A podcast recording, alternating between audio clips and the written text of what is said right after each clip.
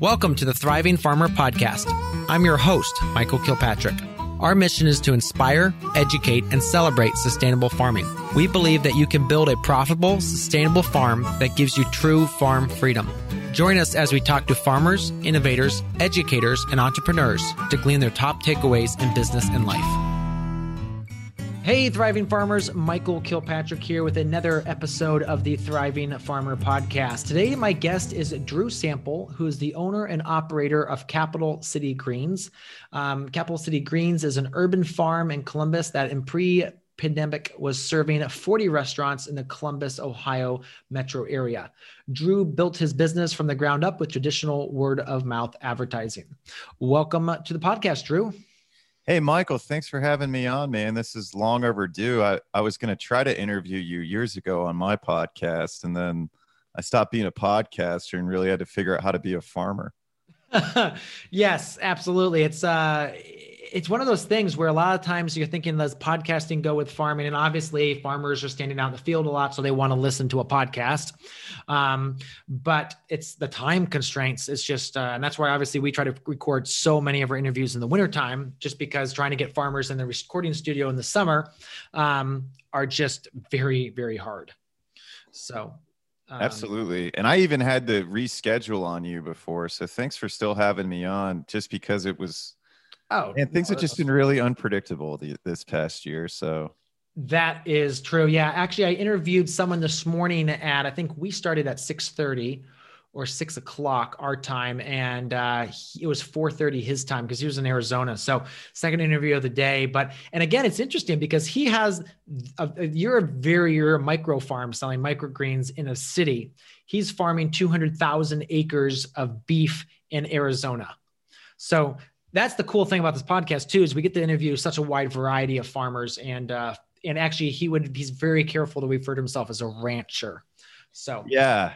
Yeah ran- that's once you get out west people like to be called ranchers. It's a weird thing i noticed. Yeah. All right. So give us a little bit of an overview. What started your farming journey? Um so honestly man what kind of started it for me was I was working a retail sales job and just really wasn't wasn't happy. I was one of those dudes that would be in a mall and I'd stop you and try to get you to talk to me about your cell phone and then I'd try to sell you something. Mm-hmm.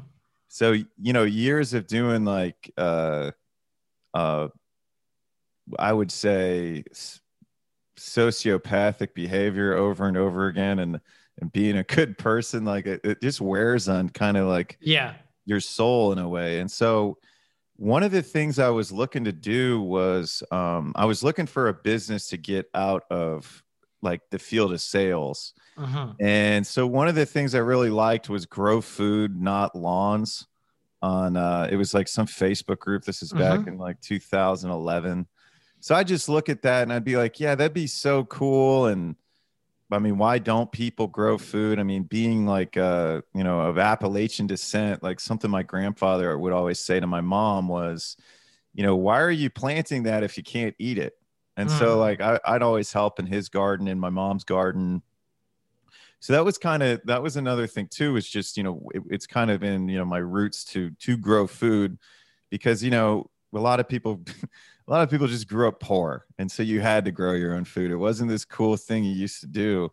And um, so just going through like just my journey in entrepreneurship like I, I, put urban farming on the the back burner and it was always something i'd wanted to do and i i started my podcast instead. And then just through kind of my journey as a podcaster and entrepreneurship i i'd circled back to urban farming. A good friend mm-hmm. of mine who was one of my first interviews my buddy uh, Joel Cameron Harris, like he had, he was still really interested, and he had a community garden, and and we had talked about stuff, and then, you know, I he had sent me a message that said like, hey, like I'd been thinking about him. He'd sent me a message saying like, hey, I'm I'm really going to get serious about it this year.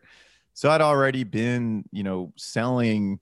Um, I was still in sales. This time I would I'd, I'd become a desk jockey versus a kiosk salesperson and I was just sitting behind my desk and you know getting fat and making making good money, but like just really not happy having to be somewhere from you know nine to six, 40 hours a week, and uh, so I, I was looking for you know still for something to fall back on you know in my experience in sales.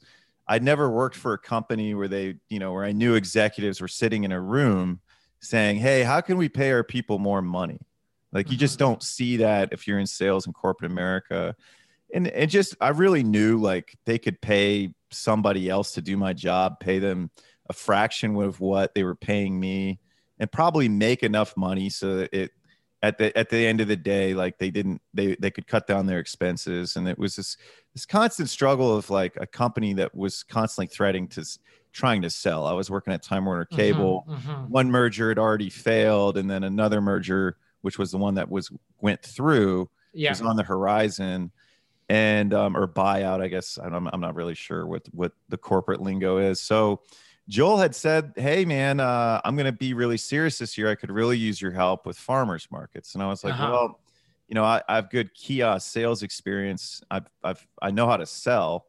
So then I, I went with him, and we we had our first season, and I worked for free, and I'd help him harvest in the morning, and then we would get everything prepped to sell to to people at the farmers market.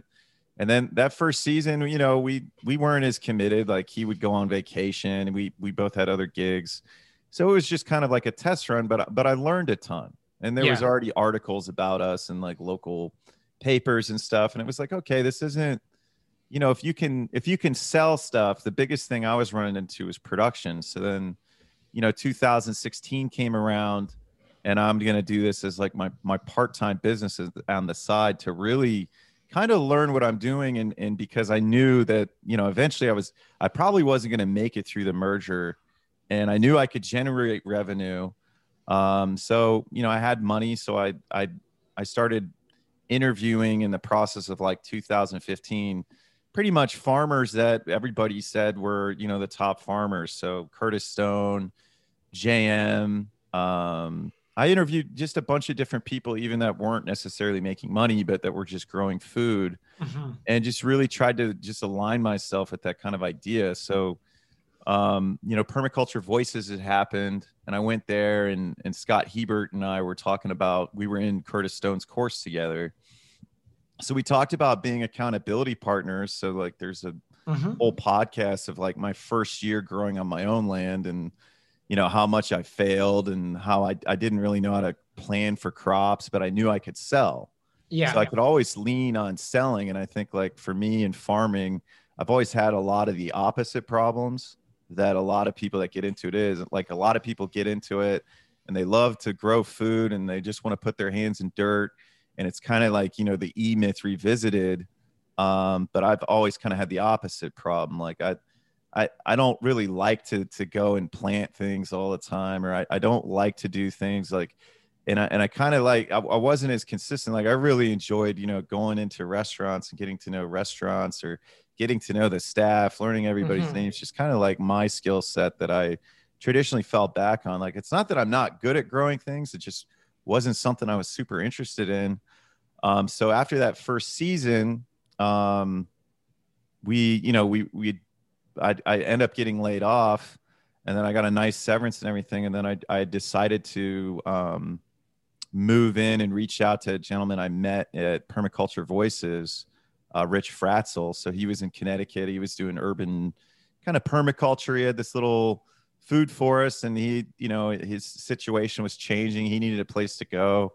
And I needed somebody that could help me so I could focus on sales and, and and and really um, building the business aspect of it. Um, so th- it's been quite the journey, man. Because even you know, as a salesperson, you know, you don't understand accounting, bookkeeping, a lot of stuff. So there's there's different problems. So, but you know, now you know, I'm sitting in it. You know, I've I've had this position as owning my farm for the last, you know, f- going on five years and um, this is the longest job I've ever had. So it's kind of like you know taking a look back at everything, and you know I survived the pandemic, and I'm still I still have customers. So it's it's um you know it's it's kind of weird to think like you know I, I've looked back at my podcast and all these people I've interviewed, and so many people aren't farming anymore and everything else like that. So it's it's been um quite the interesting journey, man. I can keep talking, Michael, but I figure I'd let you talk and ask me some questions. yeah, no, that's great. And I think I like that you brought up the aspect of the E myth and the aspect that you tried working with somebody else for a year to kind of get your feet wet. Cause those are things that so many farmers, if they would A, work with someone else for a year and try things out and b read the e-myth and understand how business works they'd be so much further ahead and i mean the same thing here as we build out this farm there are certain things that I know I do not like about farming. Like I hate washing bins. Um, I hate not hate planting lettuce. I dislike the monotonous tasks on a farm. Because again my brain travels at 100 miles an hour and i constantly want to keep trying things new and playing with new things. So um, the aspect of you know the sales calls the calling people as you said i love that aspect of interacting creating new marketing products creating new things on the farm. That's where i am.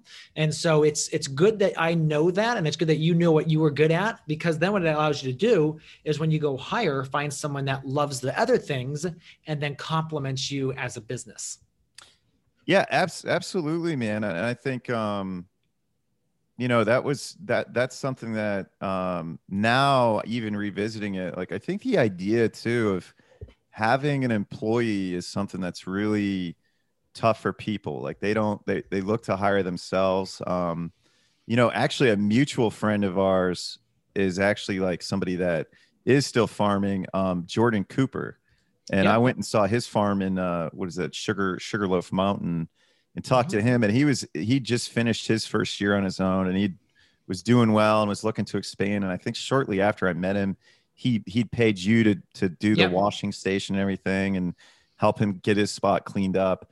And um, you know, I I'd, I'd go see him like once a year because until COVID hit, and it was just we were always kind of on the same page. And like you know, you you want to find like talking to him about finding an employee was kind of like something that really helped me out um because at first you know i was looking to hire myself which is just you're just going to get in arguments.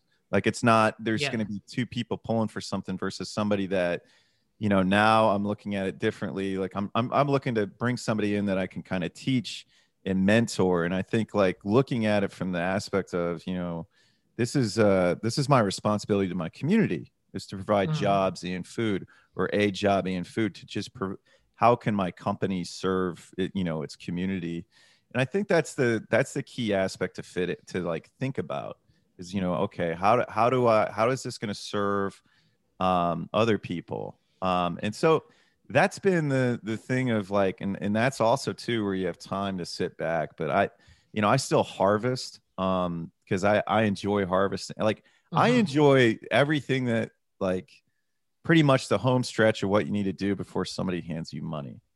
And and i i like that being a sales guy. You're a sales guy too. I mean i i get that like just the fact of how organized you are man i've, I've been super impressed in just the whole process of even being a guest on this show.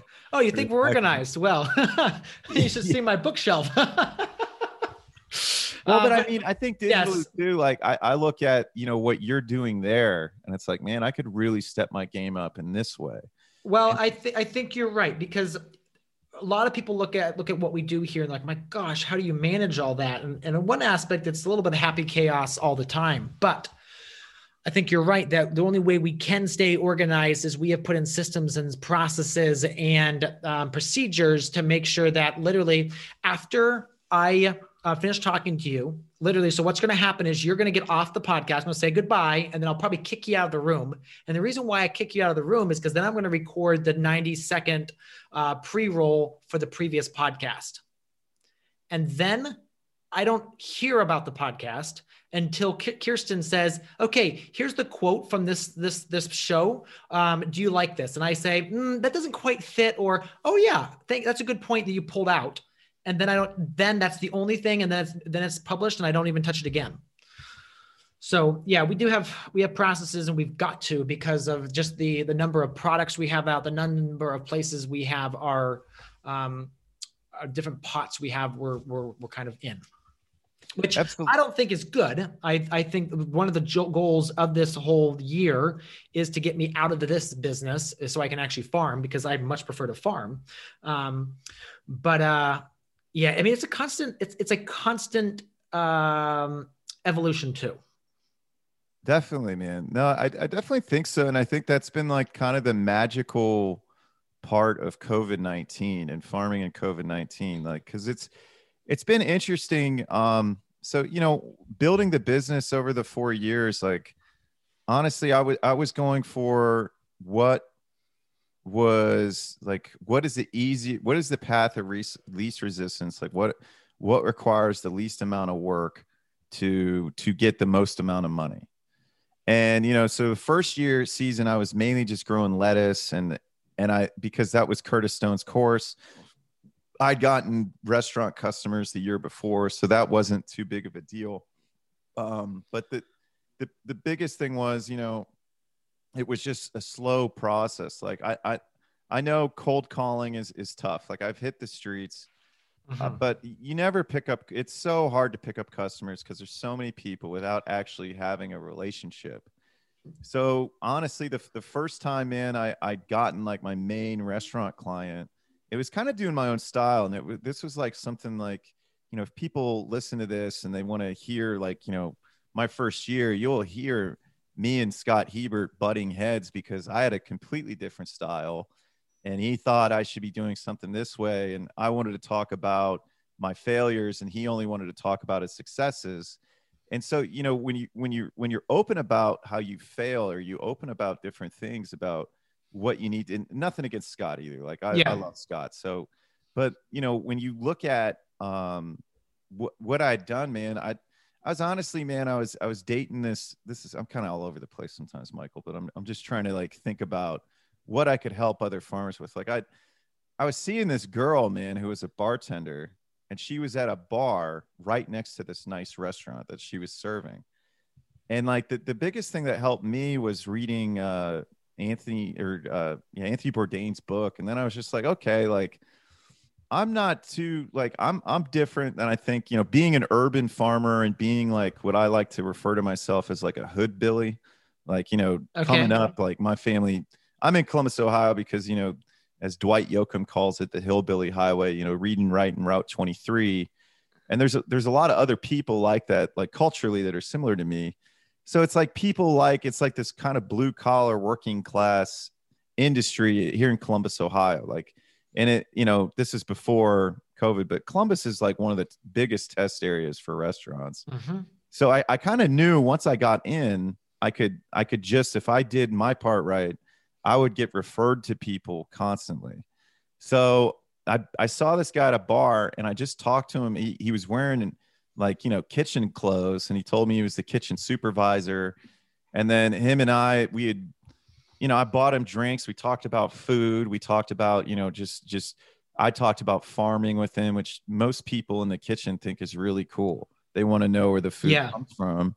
And so then I bought him drinks and um, he got me a meeting with uh, my first chef and sous chef, and then from there they just wanted microgreens, and I was doing okay. lettuce and everything, and I realized it was really hard to compete with the hydroponic lettuce thing because I thought I had to sell. Like, I'm, I'm probably going to go back and actually probably redo lettuce now, Michael, mm-hmm. but you know, back then it was, you know, I had to figure out what was going to pay the bills. Um, so I, I grew some microgreens it wasn't necessarily consistent. And then, you know, fast forward to the next season, I, I sent them an email and they said they were still interested. And one thing that I, and I actually remember watching a video that you did, and it was like back in 2016, you said something about, you know, how to keep in touch with your customers during the off season. And I was like, you know, micro the nice thing about microgreens is you never have to have an off season. Mm-hmm. like you always are selling to these customers. You're always talking to these chefs. So it's not you know you take a few months off and then you you kind of have to rebuild relationships or see if things are still what they are. Like i could stay plugged in and know what was going on. So i was like you know this is consistent year round money and i just you know the farmers market's my first season man that was a hustle like i mm. I, I wasn't in any of the big main nice farmers markets. I was driving across town. I I didn't have anything set up correctly. Like I had my my walk-in cooler was 20 minutes away from my original farm site. So anytime I harvested, I immediately go and drive somewhere and temporarily throw stuff in my refrigerator. But it was like I had to do so much BS just to make the system work and get to a point to where, okay, we got this here. Now let's build this system. Let's build this system. And so it's it's been like this this wild journey. And I think you know your first couple years, it's your first year is really making stuff work and figuring out what you need to do the next year so it's not so stressful. Mm. And and and then the you know as I just went from being able to be year round taking care of you know one customer then then they really liked me so they referred me to another guy at another nice restaurant. Then he really liked me and he referred to me at to like one of the nicest restaurants in Columbus and that chef really liked me too. So then I had like three restaurants just in my resume to where if I if it was something like a cold thing it's like well I'm already in these restaurants. Mm. so then people could just um could just get in. So if people want to sell to restaurants and the world comes back to normal, I would look at what's the closest kind of industry style bar near that restaurant and chill there during the time kitchens close. Uh-huh. And then you'll uh-huh. see people coming straight to the bars because that's what the service industry like to do. So that was my strategy. So I, hopefully that made sense, man. When I wasn't talking too much in circles there. No, no, no. That's interesting because like one right here, there's like the biggest um, uh, restaurant in Dayton, which we're trying to get into with our mushrooms, and I've had a hard time penetrating the veil, as it were. Um, you know, trying to get in there because they're just uh, pretty, pretty tight-lipped about that. But I think that might be a really good place to kind of start. Is you know hit those bars around there and uh, see if you can talk to some of the uh, the servers, as it were, or the the kitchen help, that kind of stuff. Just get in there to yeah. talk to anybody, man. Because I think like if they like you, you just need a warm lead. You need to create warm leads for yourself. So I think it's like, um, you know, man, this is an old term. Like my first run in entrepreneurship was network marketing. Mm-hmm. And I didn't make any money, but I got this valuable education about business and I I learned the right books to read. And so something that like when people are talking about like you have your warm market and your cold market. So cold market is just cold calling, going to people you don't know, and then you have to win them over and sell them on yourself. And then you have to tell them about your product too. The biggest thing is selling yourself.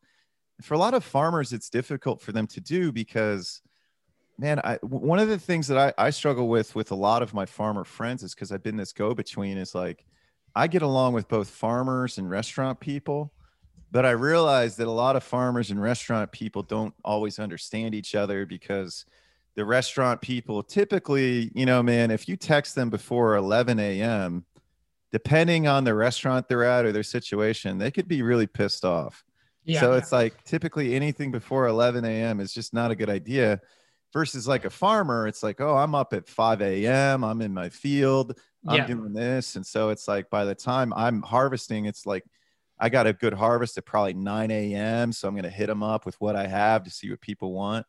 So it's, you know, building those relationships, man. You really want to look at farmers about or with chefs about, you know, if if the best time is two to four, that's because, you know, lunch is done and or maybe if they don't serve lunch, it's that. So there's a lot of yeah. like you, you have to be a lot really empathetic to kitchen staff and what their schedules are and realize that after they're off work, there's a good chance that they're going to go to the bar and they're going to have some drinks and do whatever it is they need to do to wind down because working in a kitchen is a really intense environment.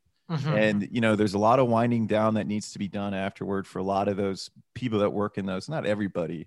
So that's that's kind of like the mindset people need to understand. So having a drink with somebody or finding a way to relate to them in that way. So, so you talked about going from one restaurant to the next to the next. What was kind of the what were you offering different? Because I mean, like uh, Columbus isn't that far from, let's say, the Chef's Garden, which produces you know incredibly high level microgreens. Was your price the the advantage, or what was your advantage when you they help you get in the door? That's a great question. So my advantage was I was charging way too little for my products because okay.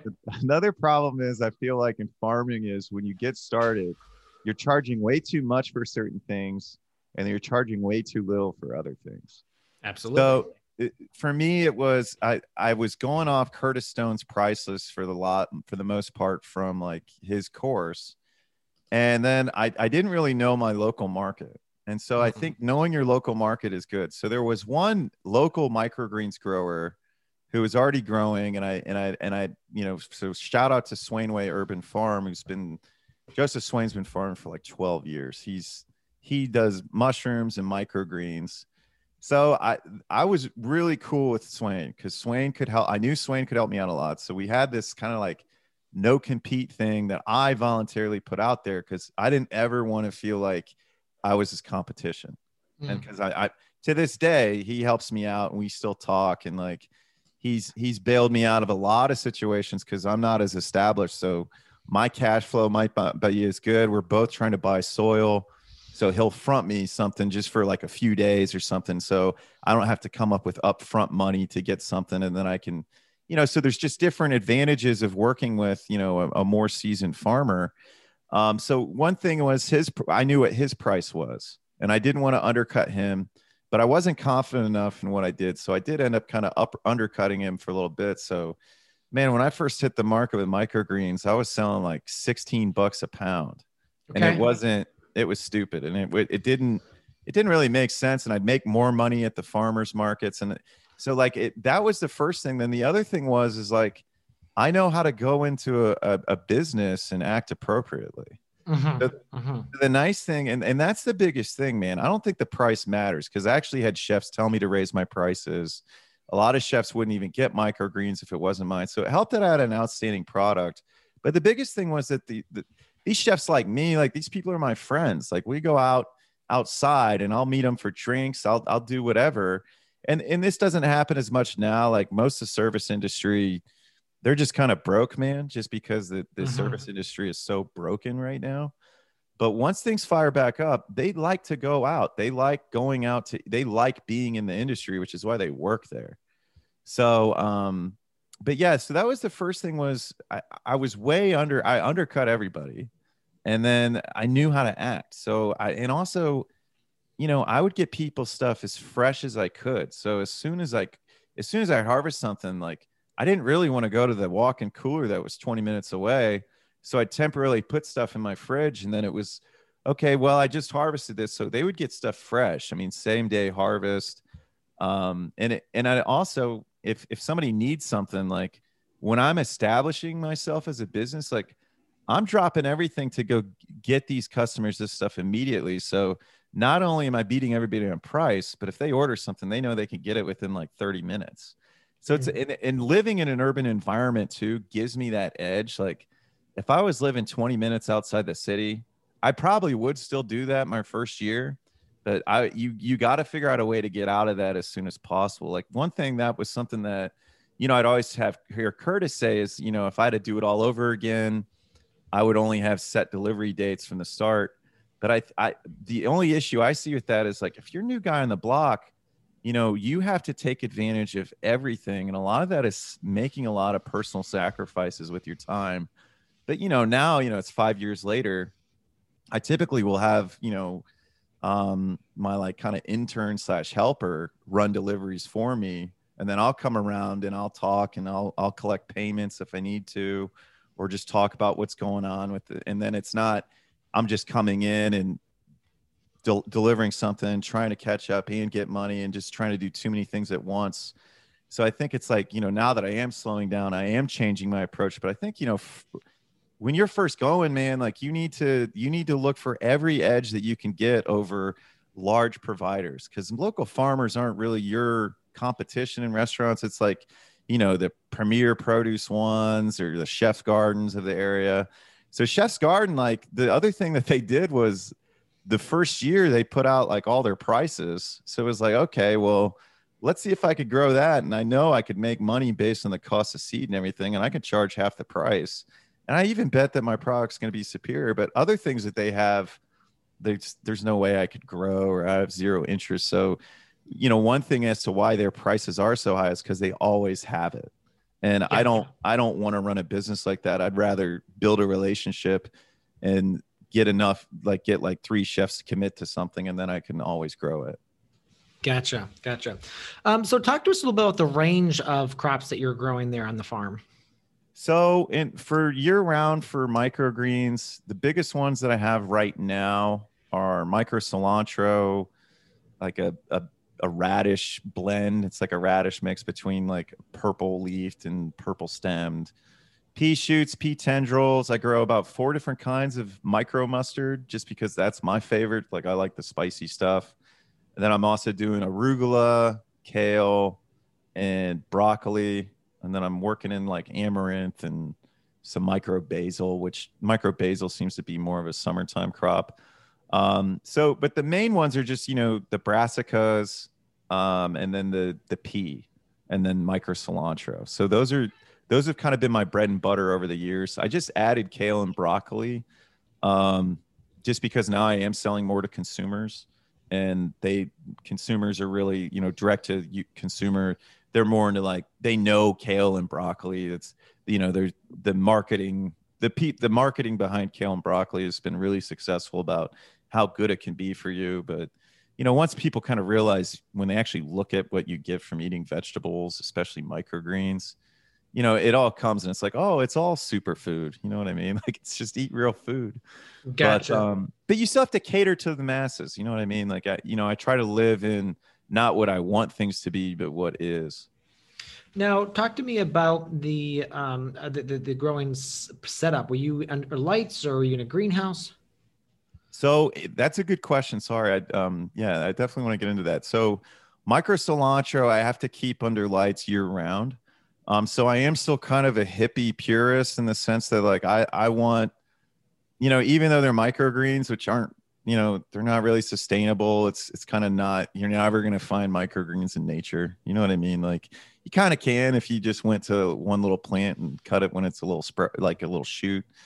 Um, so you know i grow everything in soil and then if i can grow it outside i will so in the in the summertime i have this this greenhouse that i got that i got it off amazon like five years six years ago almost man and and it, honestly it's a piece of junk for most people i would never recommend buying it um unless you're in an urban environment i think the fact that i get enough wind block that it, it never has been destroyed i mean it's one it's one bad hailstorm away from like being ruined, but it's been getting the job done. I've definitely gotten my money back from it. So I, I tried putting a lot of a lot of plants in there early on. Like the first season, I tried to grow everything in there.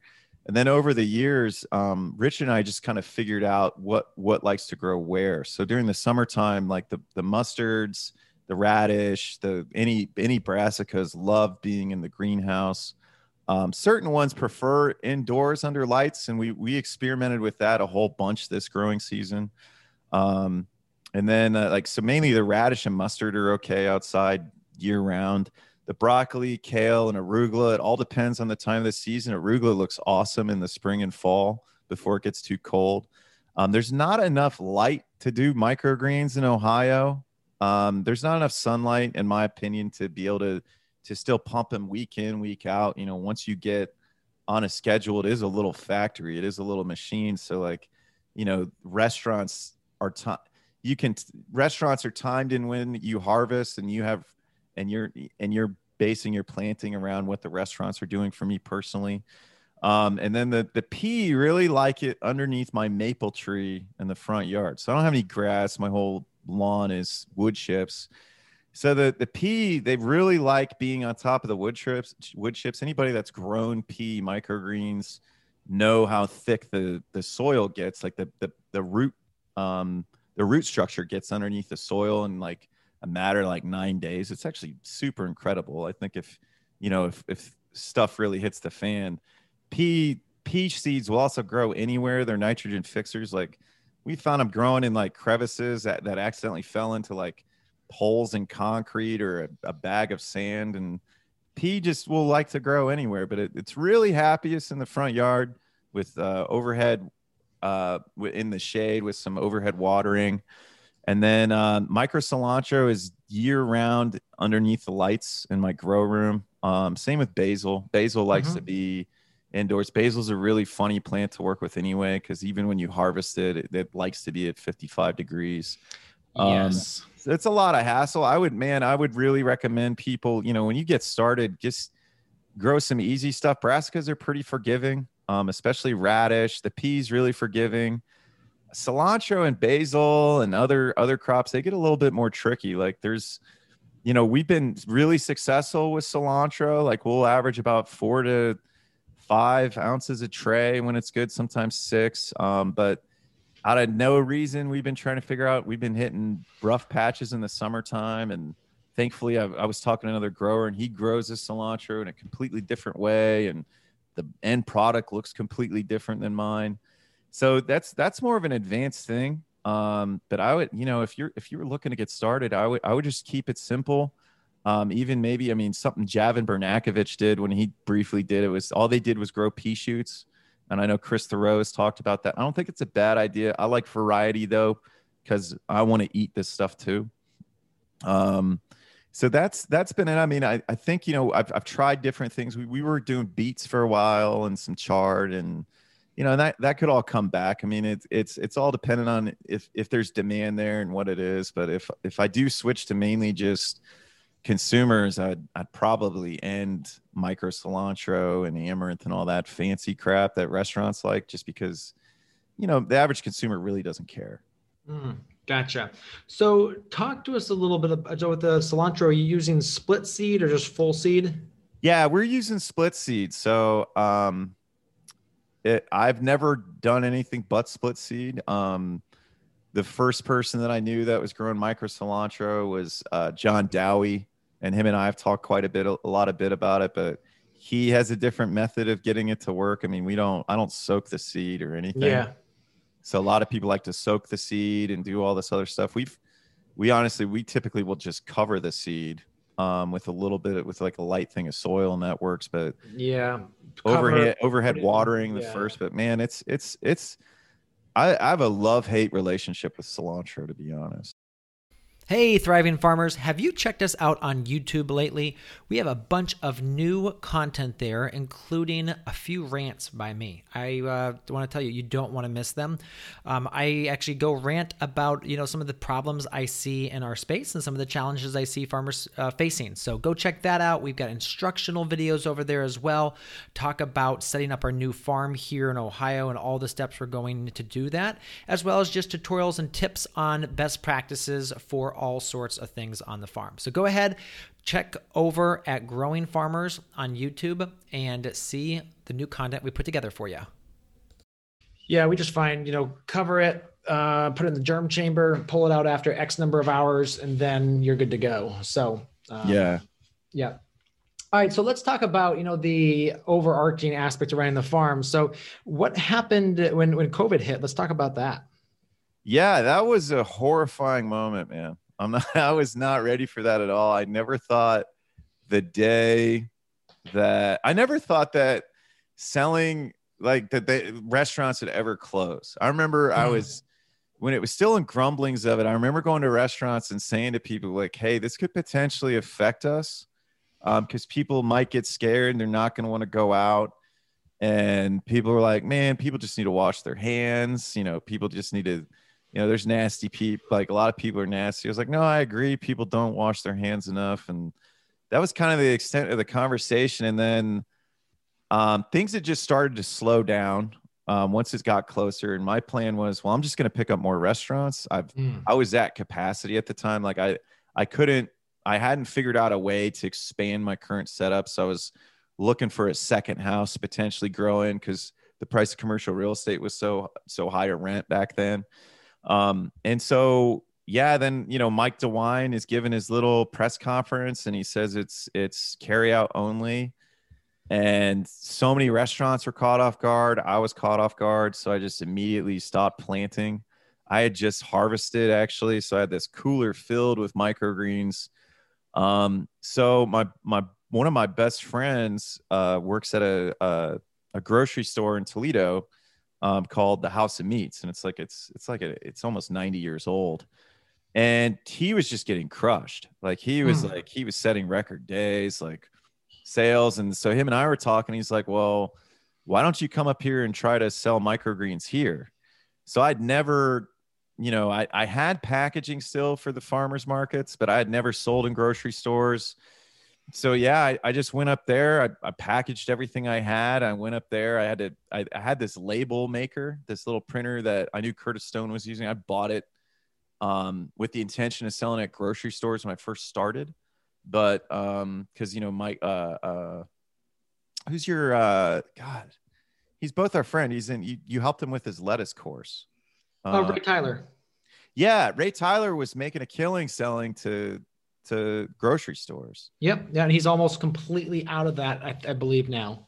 I mean, the thing about Ray, which is really interesting, is Ray's in Tennessee and very rural Tennessee. So he's had to just, you know, kind of morph his marketing over the last four or five years as different things have come and gone. Um, so, you know, he was in Chef's huge when he started. Chef's yeah. is now like literally 2% of his business. He used to be into grocery stores doing great. Yeah, he's still in some grocery stores, but I mean, that's really reduced as well. Now his big thing is the online, you know, his Shopify store. He's crushing it with his online Shopify store and crushing it at farmers markets again. Yeah, that that's interesting because when I the last time I talked to Ray, he really wanted to get out of farmers markets, and I was yeah. like that too. I was just farmers markets and restaurants. It was mainly just the farmers markets I liked because I it was like I don't I didn't make a bunch of money doing it, but I like going there for networking. I like the bartering aspect, and I just think like the essence of what farmers markets are are so important to us as Americans. Mm. And um and just like and I don't mean like the US government, I mean like as Americans, like who Americans are and what we really represent.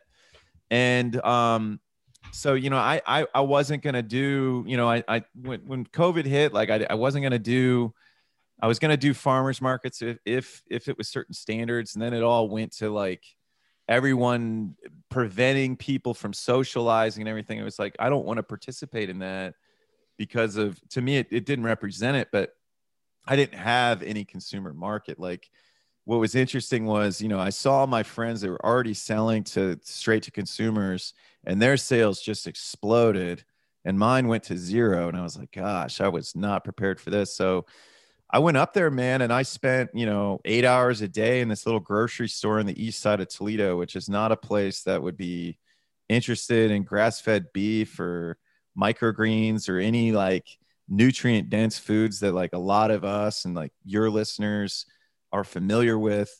And I just was relying on my salesmanship, man. So I was I was doing that and then kind of learning like the beef business and I was just and and then um I'd got on Facebook and I'd started selling to vegans. Like uh-huh. one thing was vegans at the time, it was like, okay, they're really um vegans are, are very loyal. I mean, if if they actually mm. cook. And yeah. a lot of vegans don't cook. So I don't want to speak for them. A lot of people don't cook. Like anybody support anybody who supports farmers typically has a good relationship with their kitchen. And so I I I was getting by with that and then eventually like the PUA unemployment hit and I went to the bank and I I got my I qualified for the paycheck protection. I had shout out to my bank manager who really helped me with just basically do that. Like I knew how to fill out paperwork. I had an established business. So that got me through. And then from that time, it, it was, you know, restaurants slowly start to pick up. But I've been in this state of, okay, I need to do things differently. Like, you know, just like you said, Ray Tyler like it was pretty much I went through like a quick evolution of what Ray had to do, like just out of just of his location. And so for me, it was like, okay, I'm selling straight to consumers, but I'm mainly selling to vegans. How do I pick up people that aren't vegans? Um, and I was, you know, I was working in this meat market and I'm looking like, man, the price of beef is just going up. I was like, man, I should really look into grass fed beef. So I hit up um, a farmer's market, grass fed beef farmer that I knew out of Mansfield. And I was like, Hey, have you been looking at the price of beef? And he was like, No, I haven't. And um, so I, I worked something out with him. Like I immediately bought like a whole cow off of him. And then him and I were talking, and then we were setting something up because I remember the, the cost of strip steak went up like $3 a pound overnight, or it was uh, skirt steak. And so I was like, man, I need something else to sell with my microgreens straight to consumers. Like, because a lot of people just don't know what to do with microgreens yet. So I'm going to need to kind of show them. So, and also for me as well was um, I wanted to secure my own good, good quality meat. Like I knew that all the large uh, meat, like pretty much butcher shops were were they were getting closed down. The ones that are like the foreign owned, like Smithfield, and then yeah, a lot of a lot of the beef ones are owned by Argentina, like companies out of Argentina.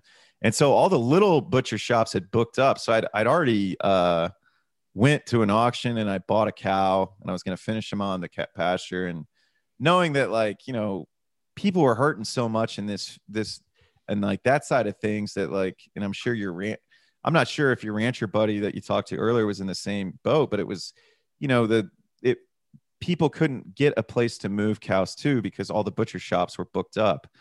So I bought the cow and I leaned into my sales experience again, Michael, and I called about 40 butcher shops. And then through networking, I got two slaughter spots in July. And then I just bought this cow and this uh this steer in May. And I I managed to get um, I'm sorry, it was in August. So I managed to get like two USDA slots out at Hillsdale County Meats in Michigan just through networking. Um, How many hours away was that?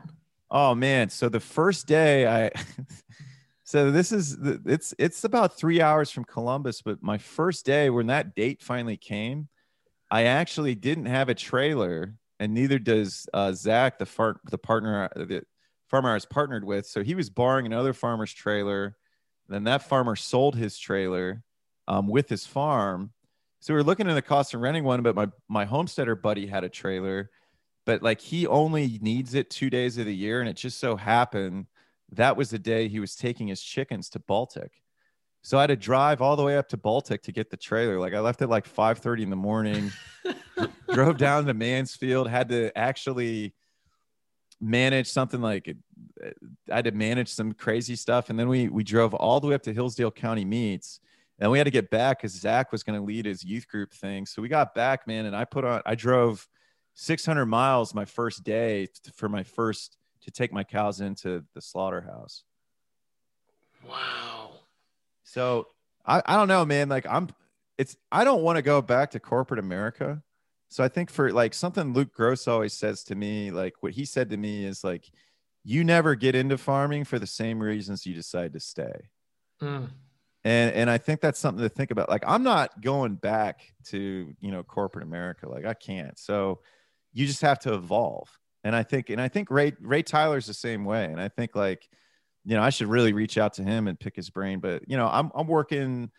You know, I don't want to force the, the website thing, but I, I am working on getting my website going and getting online sales going. But I don't necessarily have a clear vision of what I want that to look like. So that's kind of it. But I, you know, while I was in Toledo, though, I picked up two grocery stores that you know they're 102 years old i don't sell to any grocery stores in columbus we don't really have small chains and the ones that we do that would buy from me they're already buying from swain um, so you know man it's been uh, it's been an interesting journey but you know i took last year i think i i took a hit. I i lost like 50% of my revenue from the year before but i'm still selling to like 25 restaurants and i just picked up an extra like another country club and another restaurant. And there's going to be you know it's going to come back slowly but surely. Um so but in the meantime you know i can take a hard look at myself. I can take a hard look at my relationship with my business and figure out okay what do i need to outsource what do i need to do to turn my farm into a business how can i expand so that's that was kind of where the beef thing came from and you know i think getting in where you fit in is a big deal as well like i i have certain business skills to where you know, I could pay rent to another farmer and really rent his land and his, you know, his cattlemanship. But, you know, I, I have family in Kentucky who have like 3,000 acres that they run cattle on and they were selling them at auction just the in between before they'd go to a CAFO. But that's not really going on there. So now it's like, okay, now I can just buy from my family on my family's land in Kentucky and it can be, you know, the cattle are just there because they use the cattle to manage the land. And so if they're not too old and everything, it's like, okay, now I can go into this. But it's also like, you know, what is the best beef for farming, for grass fed beef and all that, or the best type of cow. And I didn't know any of that stuff, man. I just pulled the trigger and it was like, well, I know how to sell. And here we are.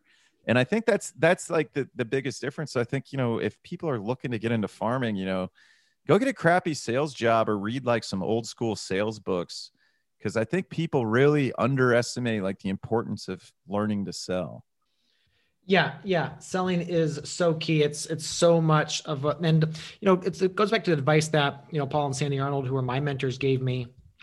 Was uh, Paul said, you know, first you're a salesman, then you're a business owner, and finally you're a farmer. And that aspect of, you know, yes, you need to be a farmer, but you need to be a much better salesperson and a business owner um, for that. So that's really important. So let's talk about, let's say you were to go back to the beginning of your farming journey. What things would you change? Hmm. I would, you know, I, I would just have more confidence. That's what I would change. But it's like, it's, if I had more confidence at the start, I would have done things differently. But at the same time, like I wouldn't have my confidence now if I wouldn't have dealt with the things I needed to deal with. Um, but I would have been more, um, I would have, I would have, hmm, at the very beginning, I would have definitely looked more into bookkeeping um, because I, I cost myself a lot of money tax wise.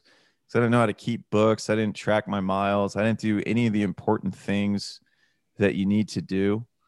Um, so I definitely would have, I would have been a better bookkeeper and I would have been less intimidated by it.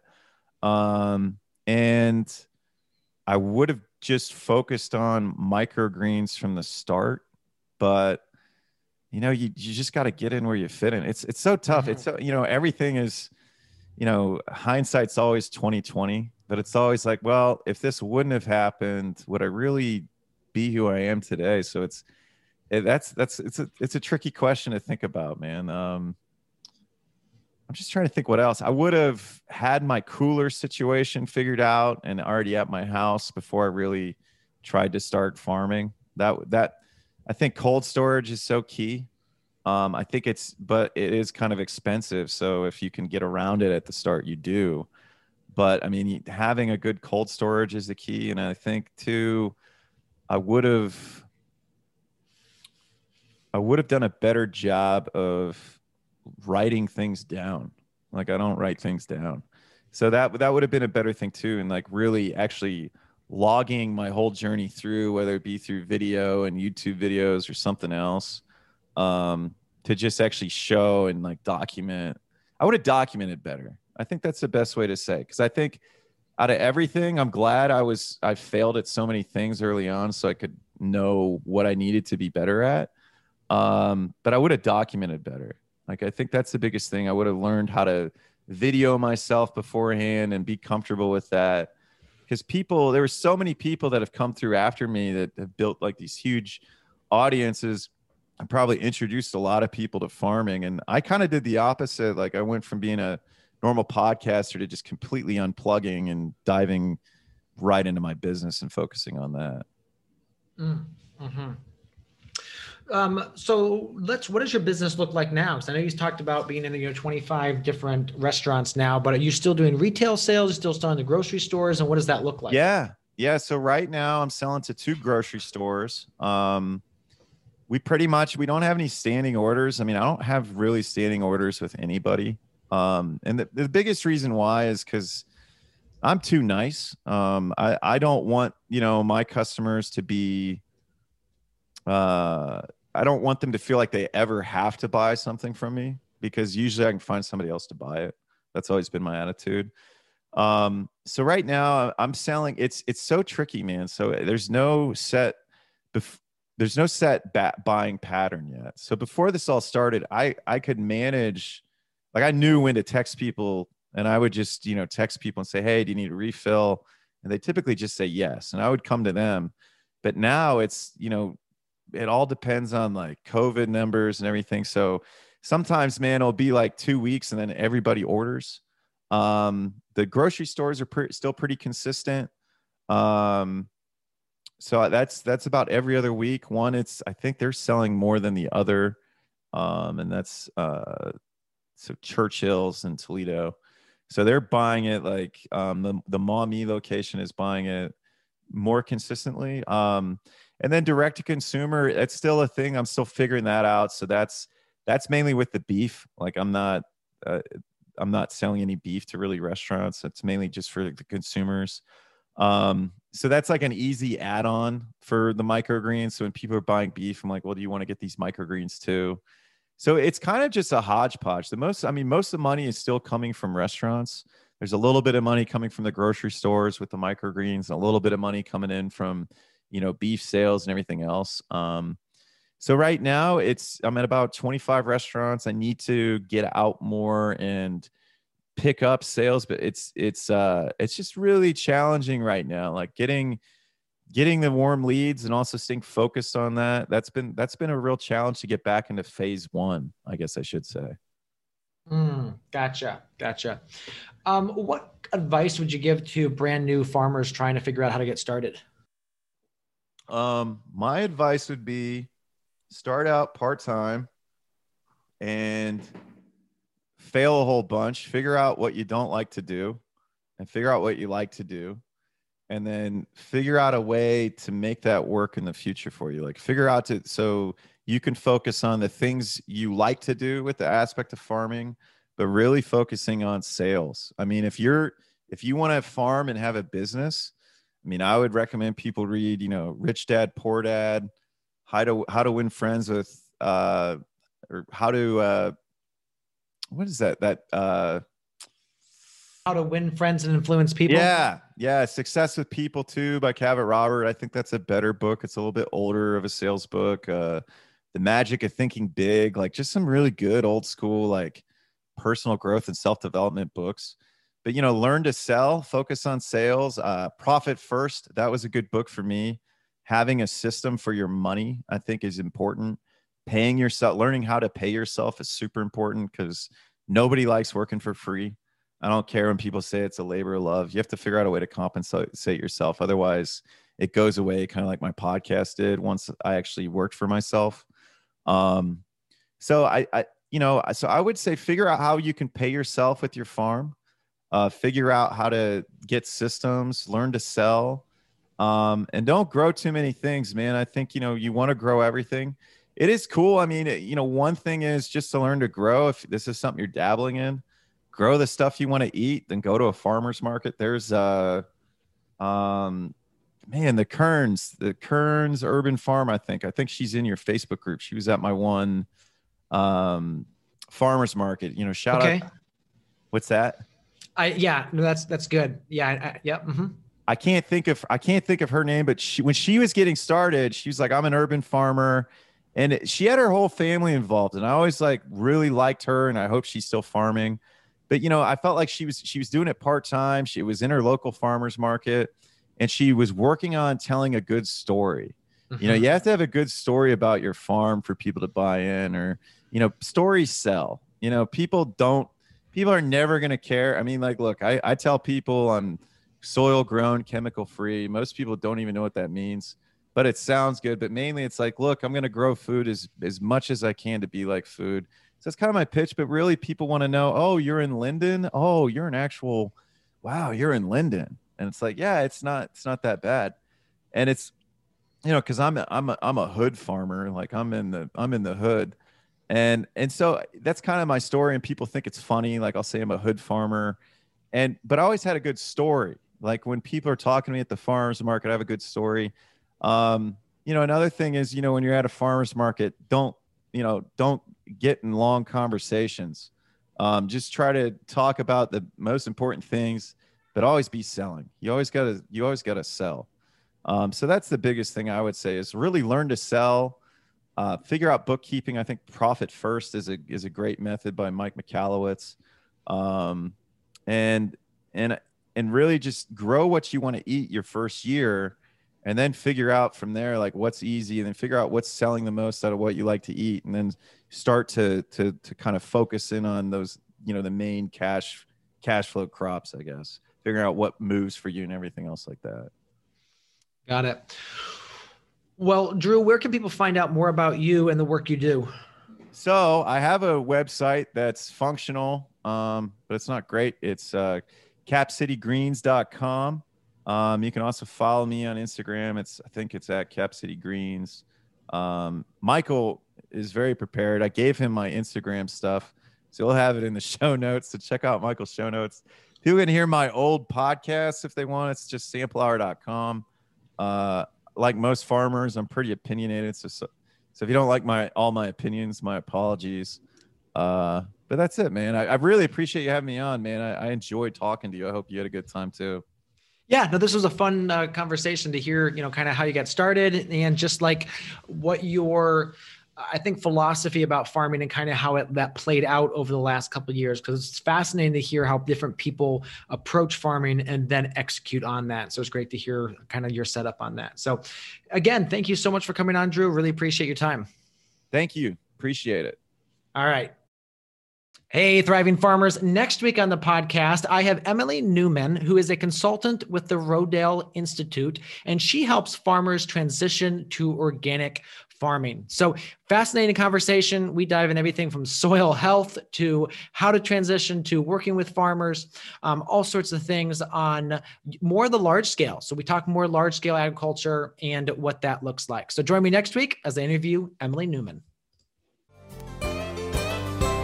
So there you have it, another episode in the books. So I'd love if you would hop on over to iTunes and leave us a rating and a review. Those mean everything to us. We love to hear what you're thinking. If you have a podcast guest that you can recommend, please pop on over to the Thriving Farmer podcast website and leave us a review. That's thrivingfarmerpodcast.com.